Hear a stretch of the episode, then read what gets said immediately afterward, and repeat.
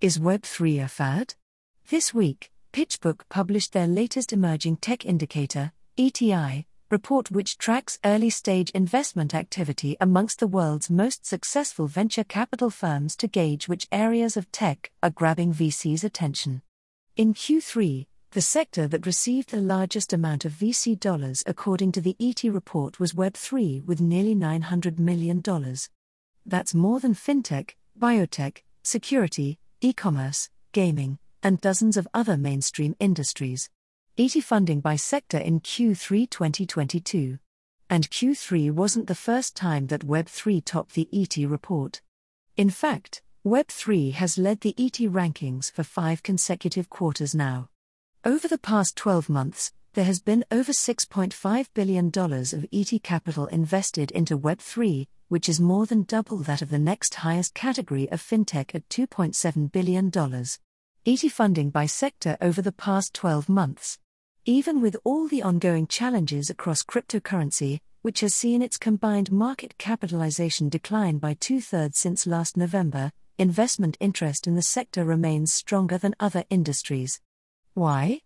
Because entrepreneurs still want to start Web3 companies. What is Web3? Building a good Web3 startup is hard. Explaining what makes a startup Web3 in the first place is even harder. Here are a few attempts. Leading Web3 investor A16Z describes Web3 as the internet owned by the builders and users, orchestrated with tokens. Ethereum co-founder Gavin Wood, who coined the term Web3, describes it as an alternative vision of the web, where the services that we use are purely algorithmic things hosted by everybody. Web3 has also been called the hyperfinancialization of all human existence, and where every product is simultaneously an investment opportunity. Pretty confusing, right? Google trends on searches for Web3. Here's a simpler definition: a Web3 startup interacts with data stored on a blockchain. That's it. Read from Ethereum via an RPC provider. You're a Web3 company. Send a transaction on the Solana network. Web3. Implement a Connect Wallet button on your website. Same. Blockchains, the public shared ledgers of information, are the data building blocks of Web3, and if you use any of this data in your product, then you're part of Web3 too. Now, why is this interesting to entrepreneurs? Because we haven't had free access to data in a long time. The Web3 data equalizer. All consumer products need data.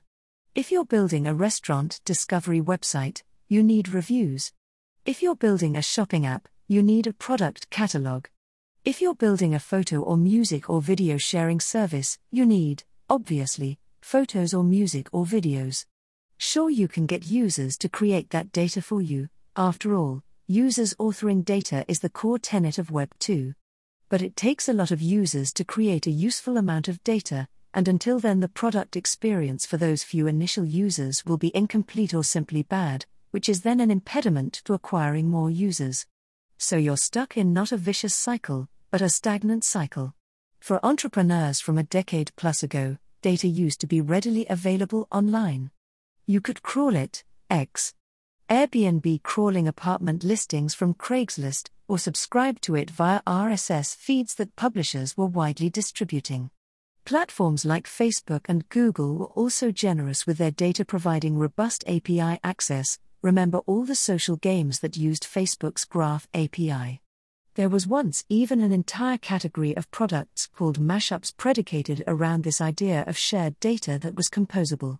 HousingMaps.com in 2005, considered one of the first Web 2 mashups. Unfortunately for entrepreneurs today, data is no longer easily accessible. RSS has been largely abandoned, most sites prohibit crawling and will sue to prevent it, and platform APIs from Facebook and others have either been shut down entirely or severely limited. More than ever, the web is a collection of walled data gardens controlled by a handful of gatekeepers, and for good reason. The data and the infrastructure running that data is incredibly valuable. Gartner last year reported that 80% of the global cloud infrastructure market is controlled by just 5 companies: Amazon, Microsoft, Alibaba, Google, and Huawei. It's no coincidence that these are five of the most valuable technology companies in the world. The haves, companies with data, generally no longer want to share with the have-nots, startups, which is why Web3 has become so attractive to entrepreneurs. You get to build with data in Web3. With blockchains, data is freely available to everyone. There are no gatekeepers to blockchain data because ownership is decentralized across tens of thousands of individuals or entities running their own shared copies of the data. You can spin up your own Ethereum node in a matter of minutes and download the entire blockchain onto about 1 terabyte of storage. That would fit on many laptops, so there's not a lot of expensive infrastructure you need either. Because of blockchain ledgers, data access in Web3 is equal.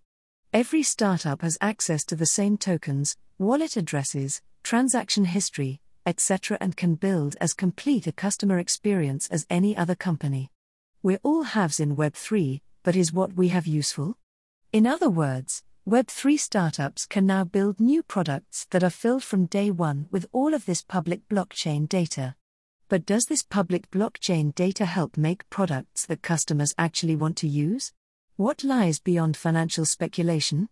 There has been one dominant customer value proposition for all Web3 startups this year.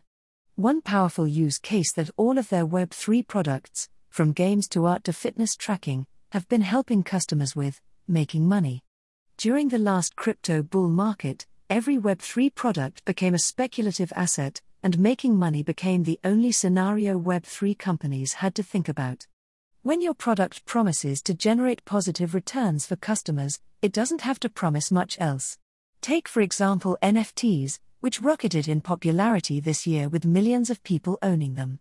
In the bull market, NFT startups focused all their energy on helping those million users make money because the primary use case for NFTs was financial speculation. In their pursuit of driving up the price, most NFT product innovation centered around building reward systems for holding onto NFTs, i.e. staking, as well as creating walled gardens around NFT ownership, i.e. token-gated content. But those features came at the expense of investments into arguably more interesting product explorations like being able to do things with NFTs and have them interact with other projects. Remember, NFTs are stored on blockchains where the data is freely accessible by anyone. Therefore, Web3 entrepreneurs should be building all sorts of novel, interoperable experiences with NFTs, just like Web2 entrepreneurs did with mashups. But because everyone was so obsessed with just the floor price, NFT projects built entire products designed to keep people from doing anything with their NFTs or having them interact with any other project. The pursuit of financial speculation above all else took data that was inherently open and made it closed. But now we're in a down market where returns are negative. Web3 products can no longer rely on just the use case of making people money, and have to provide other value to earn the time and patronage of customers. We're going to see a lot of entrepreneurial time and energy shift from innovating on financial speculation to pursuing new ideas for what you can do with data stored on shared ledgers besides making money. Will customers find these new scenarios valuable? Will products filled with public blockchain data be useful? Who knows for sure? But because entrepreneurs still want to build Web3 startups and investors want to fund these companies, we're about to find out.